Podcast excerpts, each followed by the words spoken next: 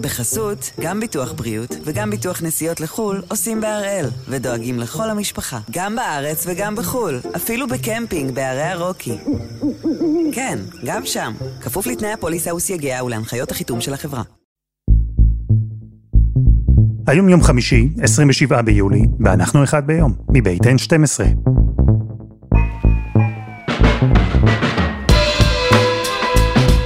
אני אלעד שמחיוף, ואנחנו כאן כדי להבין טוב יותר מה קורה סביבנו, סיפור אחד ביום, בכל יום.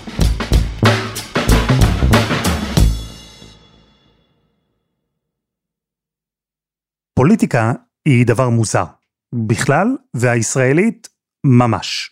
תנו לי להסביר. בפעם הראשונה מקום המדינה הוקם משרד ממשלתי לקידום נשים. בפעם הראשונה מקום המדינה מונתה שרה לקידום נשים. זה התפקיד שלה, זה התפקיד של המשרד שלה, לקדם נשים. אז הייתם מצפים שארגוני הנשים יברכו, ושיחד, השרה והארגונים החברתיים שעשרות שנים נאבקים לקידום מעמד האישה, יצעדו יחד, יד ביד, ויובילו מהפכה בתחום, נכון? אז זהו, שבדיוק הפוך.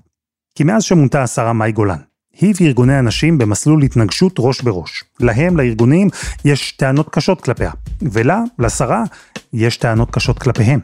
והיחסים האלה מגיעים עכשיו לסוג של פיצוץ, עם ההחלטה השנייה שקיבלה השרה מאז שמונתה, גם ההחלטה הראשונה שלה, אגב, לא התקבלה בשמחה בארגוני הנשים. אז הפעם, אנחנו עם ההחלטות של מאי גולן, הראשונה, לפטר את מנהלת הרשות לקידום מעמד האישה, והשנייה, לפרק את הרשות.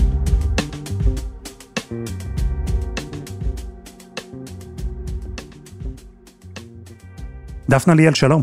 שלום אלעד. אני רוצה להתחיל איתך את הסיפור הזה כמה צעדים לפני ההחלטות שקיבלה השרה גולן.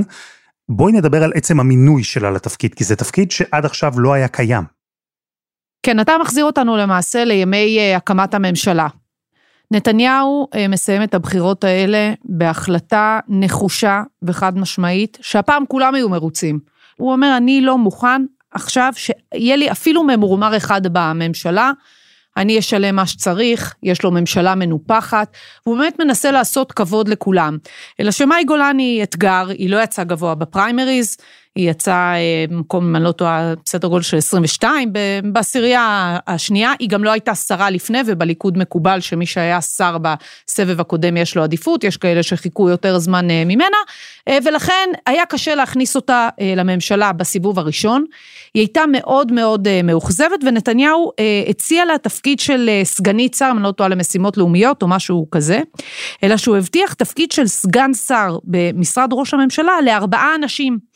לאבי מעוז, למקלב, לאלמוג כהן ולמאי גולן, ואז התברר שאפשר למנות רק שניים. אלמוג כהן נשאר בחוץ, אבל הוא היה נחוש לפתור את הבעיה של מאי גולן, ובסוף רוצים לתת לה להיות שרה, אבל אין משרד, כל המשרדים כבר uh, נתפסו. אז צריכים להקים משרד, אין גם איך להקים משרד, הכל כבר uh, חולק, כל ה... אתה יודע, הכל מופיע כבר בהסכמים הקואליציוניים. ואז מחליטים לקחת את המשרד של שיקלי, המשרד לשוויון חברתי, שמורכב מהמבוגרים uh, ונגב והגליל ומיעוטים וכל מיני uh, דברים כאלה, ואנשים, ולהפוך אותה לשרה לקידום מעמד האישה. זהו, שהסיפור לא נגמר כאן, כי אחרי שכבר נסלל המינוי שלה לשרה לקידום נשים, ודיברו על כמה זה חשוב, ואיזה תוכניות גדולות יש לה בתחום, נתניהו הציע לה להתמנות לקונסולית בניו יורק. כן, למעשה זה משתלב עם סיפור פוליטי הרבה יותר גדול, והוא שנתניהו צריך אה, לפתור את כאב הראש שנקרא מחנה יריב לוין, מחנה שאנחנו רואים שכופה עליו ללכת לצעדים שהוא לא בדיוק מתלהב מהם, ודאי לא בקצב ובאופן הזה, ומאי גולן היא באמת בת בריתו החזקה ביותר של יריב לוין בתוך הסיעה, ונתניהו, אה, בוא נגיד, בחן דופק לראות אם אפשר ככה אה, להרחיק אותה למקום אחר, כדי לשנות קצת איזונים, לשנות קצת את המילים, ולאט לאט להתחיל לפרק את המוקשים האלה, ואז הוא מזמן אותה ופשוט מפציר בה ואומר שבלי מאי גולן היחסים מול ארצות הברית לא יהיו כפי שהיו, וחייבים אותה בעת הזו, ברגע הזה, בתפקיד הזה של קונסולית בניו יורק. ומאי גולן רצתה את התפקיד וגם צייצה מין ציוץ כזה שנועד לאפשר את ההכשרה שלה בידי האמריקאים, והדבר הזה תפס את ארגוני הנשים בהלם, זאת אומרת, אישה שמקבלת את הזדמנות חייה להיות השרה לקידום מעמד האישה, ורוצה ללכת להיות קונסולית אה, בניו יורק, שזה תפקיד עם הרבה כיבודים, ובניו יורק שזה לא בדיוק אה, סבל נורא. אה, ופתאום היא ככה קופצת על המציאה הזאת, וזה מין נותנת להם שזה לא באמת בנפשה, הנושא הזה של אנשים. אולי היא יכולה לומר שזה לא סותר, אני לא שאלתי אותה, אבל שאפשר גם אה, להיות מאוד רתום ליחסים מדיניים של ישראל וגם לנושא הזה, אבל כשהיא הייתה צריכה לבחור, היא הייתה נכונה ללכת אה, על התפקיד הזה של הקונסולית בניו יורק, זה לא הסתייע בשל הלחץ של ארצות הברית וההחלטה של נתניהו, אבל בוא נגיד ש- she was off to a bad start מבחינת ארגוני הנשים. כן, ההתחלה וגם ההמשך. כי מאי גולן נכנסה למשרד חדש שלא היה קיים, היא הייתה צריכה להקים אותו מאפס. כל מה שהיא קיבלה בידיים זה את האחריות לרשות לקידום מעמד האישה. אז ההחלטה הראשונה שלה באופן טבעי נגעה בזה, ברשות. ואז מה קורה? מה רוצה לעשות כל אחד שהוא שר? קודם כל למנות, למנות מנכ"ל. אבל אין משרד, אין משרד למנות לו מנכ"ל. אז מה עושה מאי גולן? היא מפטרת את, הרשות, את מנהלת הרשות לקידום מעמד האישה, היא לא תקרא לזה פיטורים, היא תגיד שהיא הלכה מיוזמתה, אבל בוא נגיד שהיה פחות סימפטי בתוך החדר, ויש לי תחושה ש...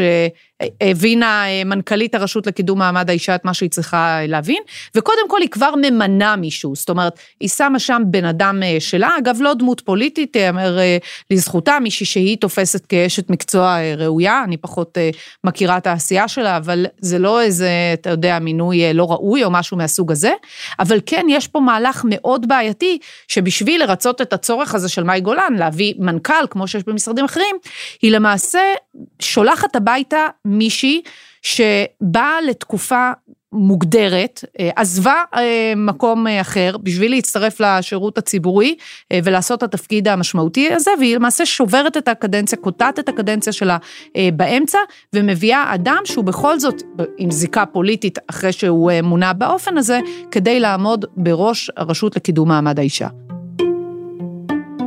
זהו. שזה עוד יותר העמיק את הקרע שנוצר ממילא בין השרה לבין ארגוני הנשים, ואז הגיעה ההחלטה השנייה, לפרק את הרשות לקידום מעמד האישה.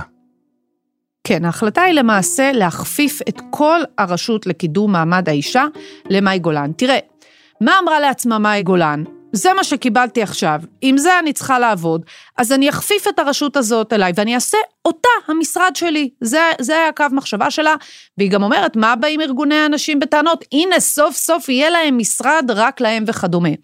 אלא שהדבר הנכון שהיה צריך לקרות זה שאם אכן רצתה הממשלה להקים משרד, כבר עם הקמת הממשלה הייתה צריכה להחליט על הקמת משרד, ואז הרשות לקידום מעמד האישה, שהיא רשות שיש לה תפקיד, היא צריכה להיות עצמאית, היא צריכה לעבוד מול גופים שונים, היא צריכה לעבוד לטווח ארוך, היא לא אמורה להיות זרוע עבודה פוליטית. הרשות הזאת הייתה אמורה להמשיך להתקיים עם סדרי העולם שקיימים בה עד עכשיו, ובנוסף פותחים אגפים, ממנים מנכ"ל, אה, נותנים עוד כלי אה, עבודה, אבל בגלל שלא עשו את זה ונזכרו מאוחר והכל פה חלטורה והכל פה פרטאץ', אז את הרשות הזאת רוצים עכשיו להפוך למשרד. היא לא בנויה לזה, היא לא ערוכה לזה, זה לא מה שהרשות הזאת עשתה עד היום, ופשוט אה, בשביל לפתור בעיה פוליטית משנים פה סדרי עולם. כשאפשר היה ללכת בדרך המלך. דפנה, איך גולן מסבירה את הצעד הזה? לקחת גוף עצמאי, שפועל כבר כמה עשורים, ולפרק אותו, או כמו שאמרת, להכפיף אותו לתוך משרד ממשלתי חדש. קודם כל, היא בוחנת את הרשות בעיניים של משרד. אז היא אומרת, תראו לי מה היא עשתה, תראו לי את הקבלות שלה, תראו לי, זה לא בדיוק, הרשות היא לא המשרד עצמו. היה משרד שטיפל בזה, ואפשר לבחון אותו על ההישגים שלו. אבל היא למעשה מסתכלת על זה ככה, היא אומרת, מבחינתי הם לא הביאו מספיק קבלות, אני מעדיף, אם אני אהפוך את זה לאיזה סיירת שלי, היא תהיה הרבה יותר אה, יעילה וטובה, היא גם תדאג לכל הנשים, לא רק לנשים התל אביביות, שיש להן אג'נדה מסוג אחד, אני אהיה פה בשביל כל הנשים, כך היא אה, טוענת, והיא אומרת, עם הזמן אני אביא תקציבים, אני אה, אעשה שם שינויים, אני אדע לקחת את הדבר הזה קדימה, וסוף סוף לראשון ראשונה יהיה משרד לענייני אה, נשים, היא אומרת זה משהו שכל הנשים צריכות אה, לברך עליו, אבל שוב, הדבר הזה אה, נולד, לא הייתי אומרת בחטא, אבל נולד בלידה מאוד מאוד ככה עקומה וחפוזה, ולכן אתה רואה שזה לא נבנה מהיסוד כמו שזה אמור היה להיבנות, ואולי אה, באמת תתכבד הממשלה, תשאיר את הרשות אה, כמו שהיא, ותתן למאי גולן עוד אה, משאבים ועוד כלים לעשות מהלכים אחרים. ואני יכולה להגיד לך, אלעד, שזו לא הכוונה כרגע, ולא מתכוונים להשקיע את המשאבים שם, אז גולן נאלצת להשתלט במרכאות על גוף אחר, ולעשות איתו את מה שהיא רוצה לעשות. שמעתם. דפנה קרא לזה חלטורה, לאופן שבו הוקם המשרד לקידום נשים.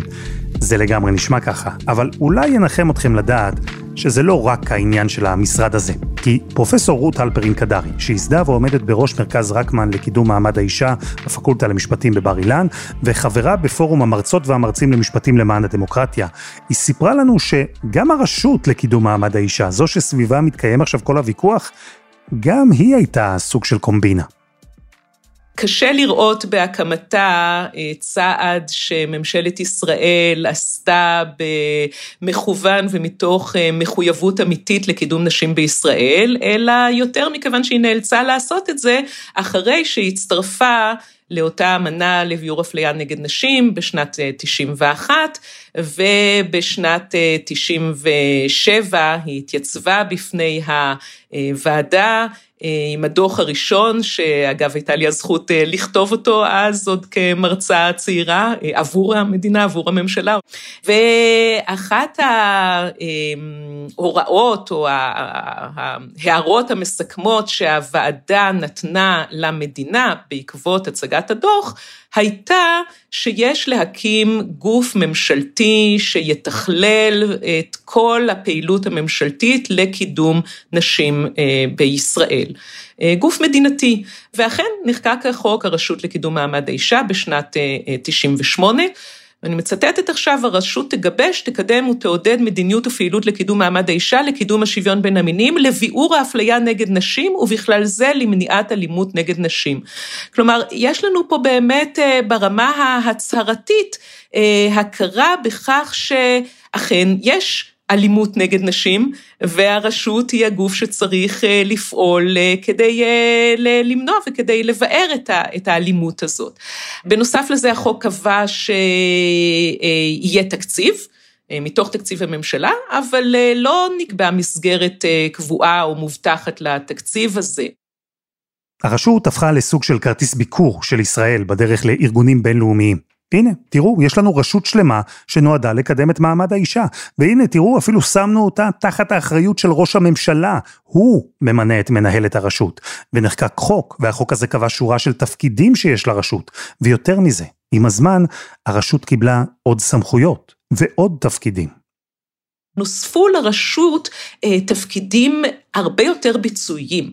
אה, התפקיד של הכנת חוות דעת מגדרית, כלומר, לעבור על אה, כל הצעת חוק שעולה ושיש בה כדי להשפיע על אה, אה, מעמד אה, הנשים, או, או שיש לה נגיעה לנושא של שוויון מגדרי, או, או השלכות על שוויון מגדרי, או שהיא נוגעת לתחום מתחומי פעולתה של הרשות, אז הרשות אמורה בעצם להכין חוות דעת על הצעות החוק האלה.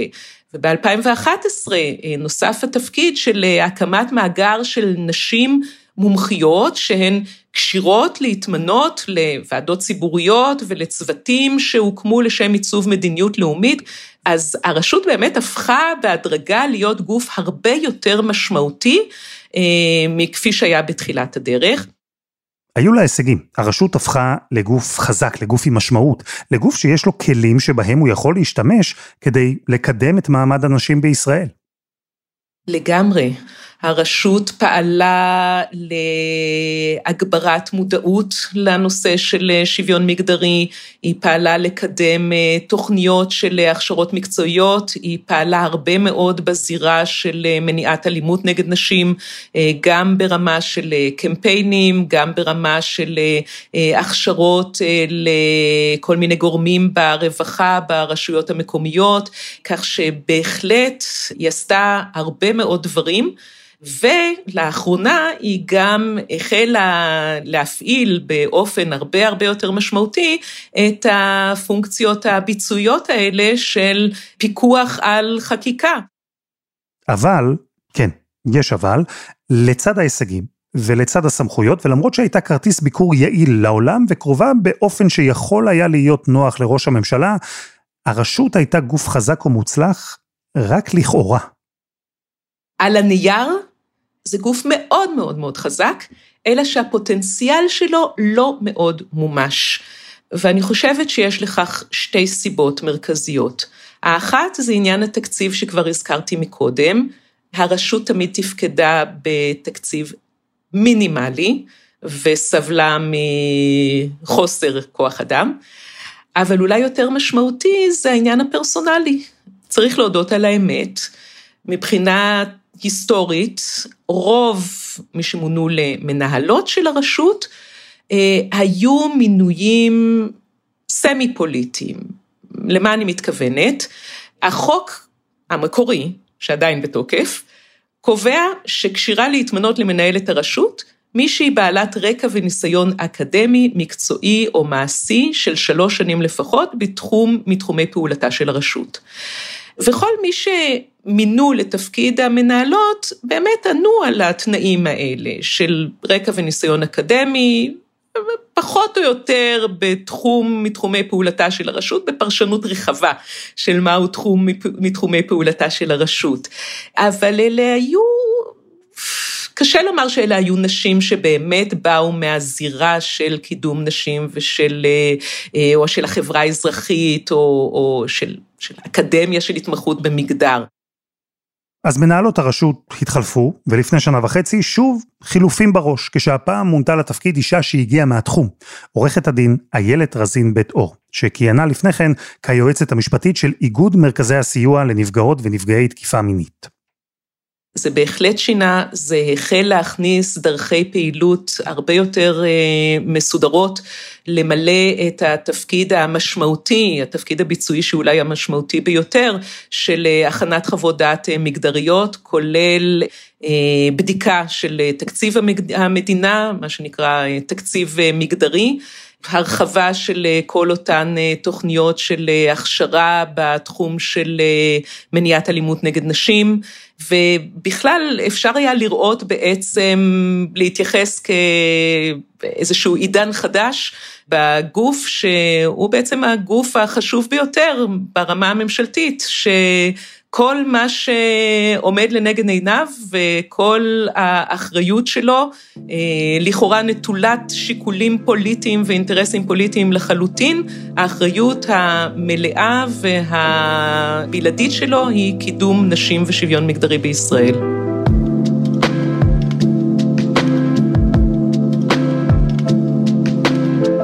חסות אחת וממש מיד חוזרים.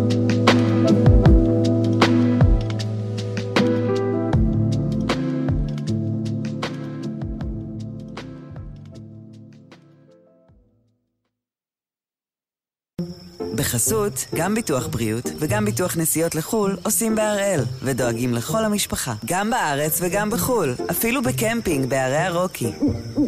כן, גם שם, כפוף לתנאי הפוליסה וסייגיה ולהנחיות החיתום של החברה. אנחנו עם ההחלטה לפרק את הרשות לקידום מעמד האישה ולפטר את המנהלת של הרשות, עורכת הדין איילת רזין בית אור, שמונתה לקדנציה של ארבע שנים, אבל פחות מחצי כהונה שלה עברה, הממשלה התחלפה, נולד משרד חדש, המשרד לקידום נשים, ומונתה שרה חדשה, השרה מאי גולן. שרה שהייתה צריכה להקים משרד ממשלתי מאפס, שהיו לה רעיונות ותוכניות, ויש לה גם הגדרה לאופן שבו היא רואה איך נכון לקדם נשים בישראל. הסיוע למען נשים הוא קצת יותר מורכב מלדבר בלשון נקבה. במשך שנים נאבקתי בכיבוש המסתננים הבלתי חוקיים של דרום תל אביב. נשים מותקפות שם על בסיס יומי ומפחדות לצאת לרחוב, פשוטו כמשמעו. ומה הכי מקומם? הייתי שם לבד.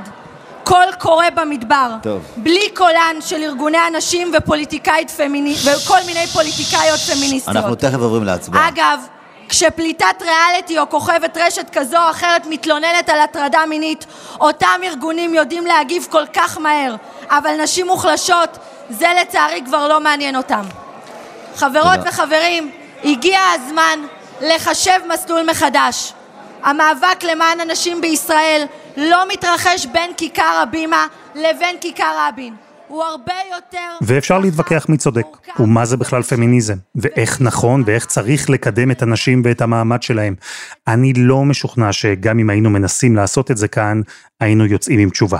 אז בואו נדבר תכלס, כי בפועל הפער הזה בגישות הוביל למתיחות בין ארגוני הנשים לבין השרה לקידום נשים בעצם מהרגע הראשון. זה היה ממש אה, אצבע בעין לארגוני הנשים, לציבור הנשים בישראל, לפמיניזם בישראל, למנות אישה שבכל מהותה וחלק ניכר מהקריירה הפוליטית שלה נבנה על יציאה בביקורת ובשפה מאוד מאוד קשה נגד אה, פמיניסטיות ונגד הפמיניזם בכלל. אה, שלא רק שאין לה רקורד של עשייה למען אותה מטרה שכעת היא באה בעצם אה, כביכול לקדם אותה, אלא יש לה רקורד בדיוק הפוך, של דיכוי.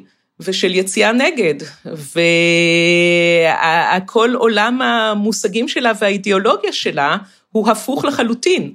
אה, מעולם של קידום שוויון מגדרי, של הכרה בכך שיש אפליה נגד נשים ושהמדינה מחויבת אה, למנוע אותה.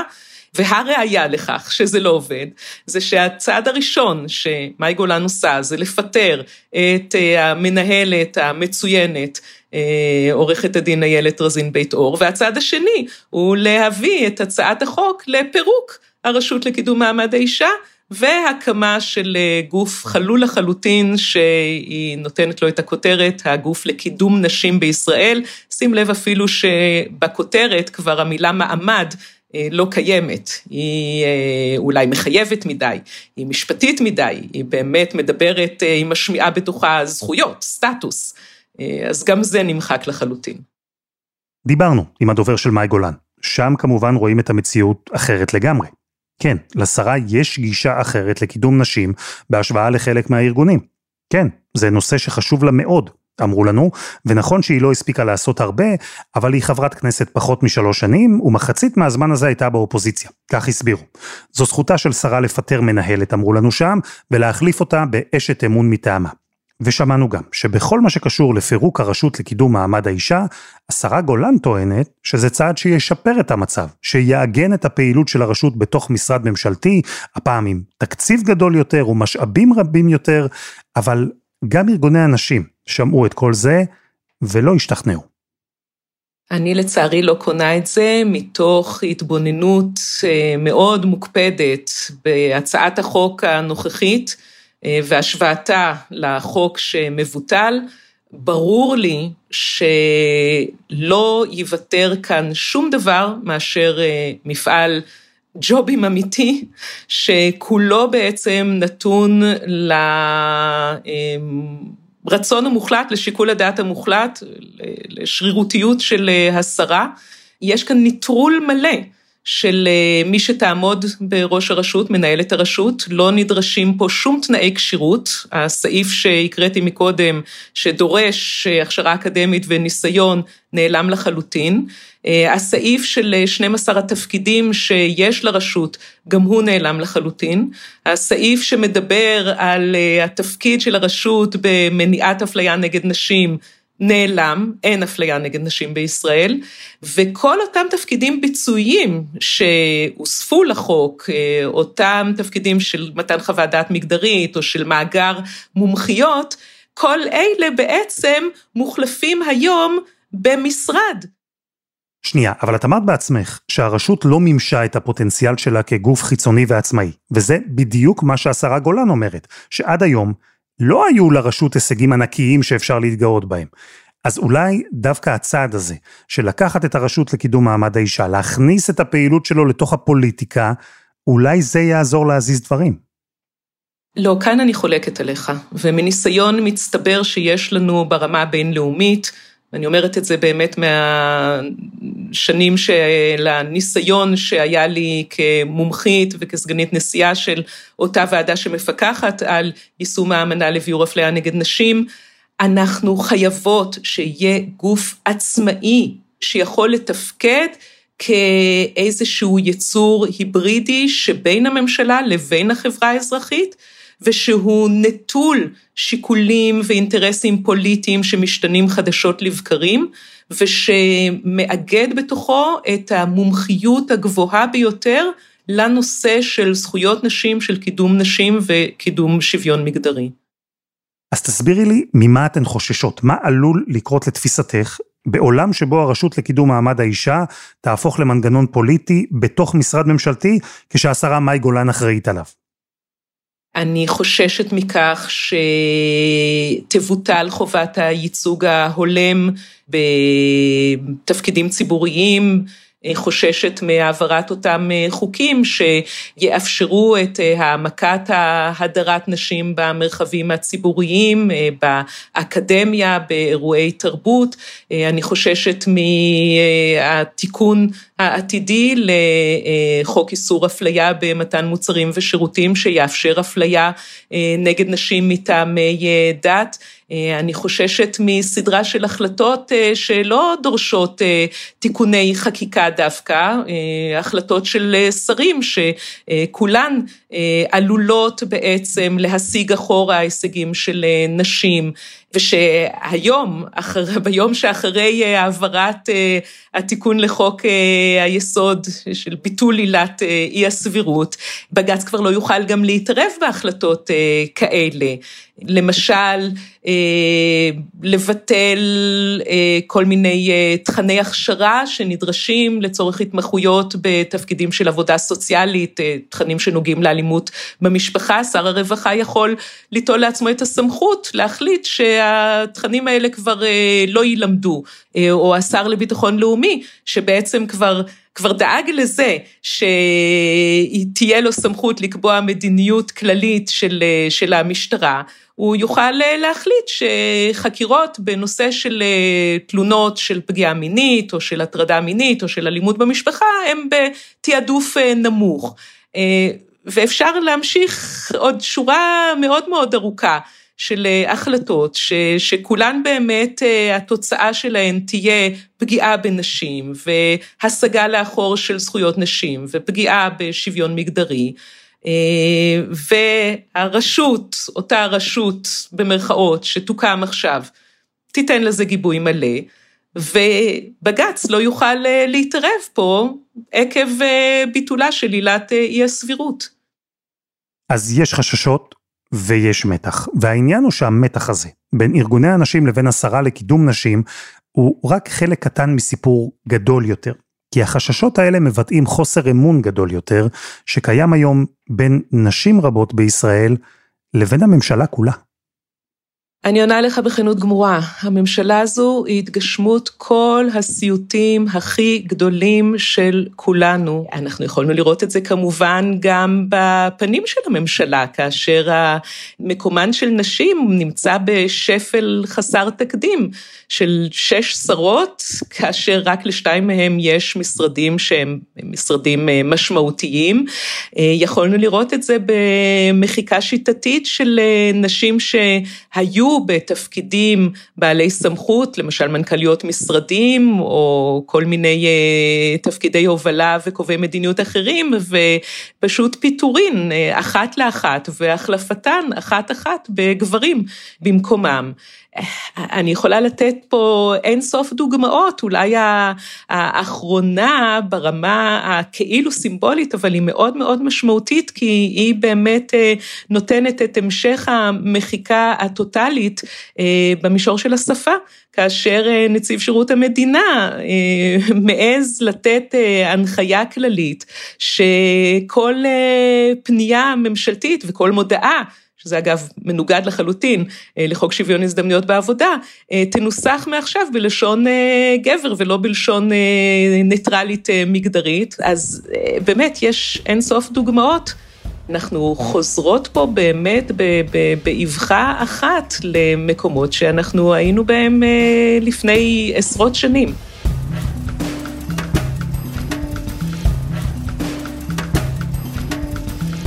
פרופסור רות הלפרין קדרי, תודה. תודה. ותודה לדפנה ליאל.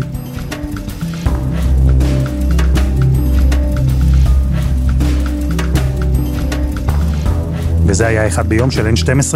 אנחנו מחכים לכם בקבוצה שלנו בפייסבוק, חפשו אחד ביום, הפודקאסט היומי. העורך שלנו הוא רום אטיק, תחקיר והפקה, דני נודלמן, רוני ארניב, עדי חצרוני ושירה הראל. על הסאונד יאיר בשן שגם יצר את מוזיקת הפתיחה שלנו, ואני אלעד שמחיוף. אנחנו נהיה כאן גם בשבוע הבא.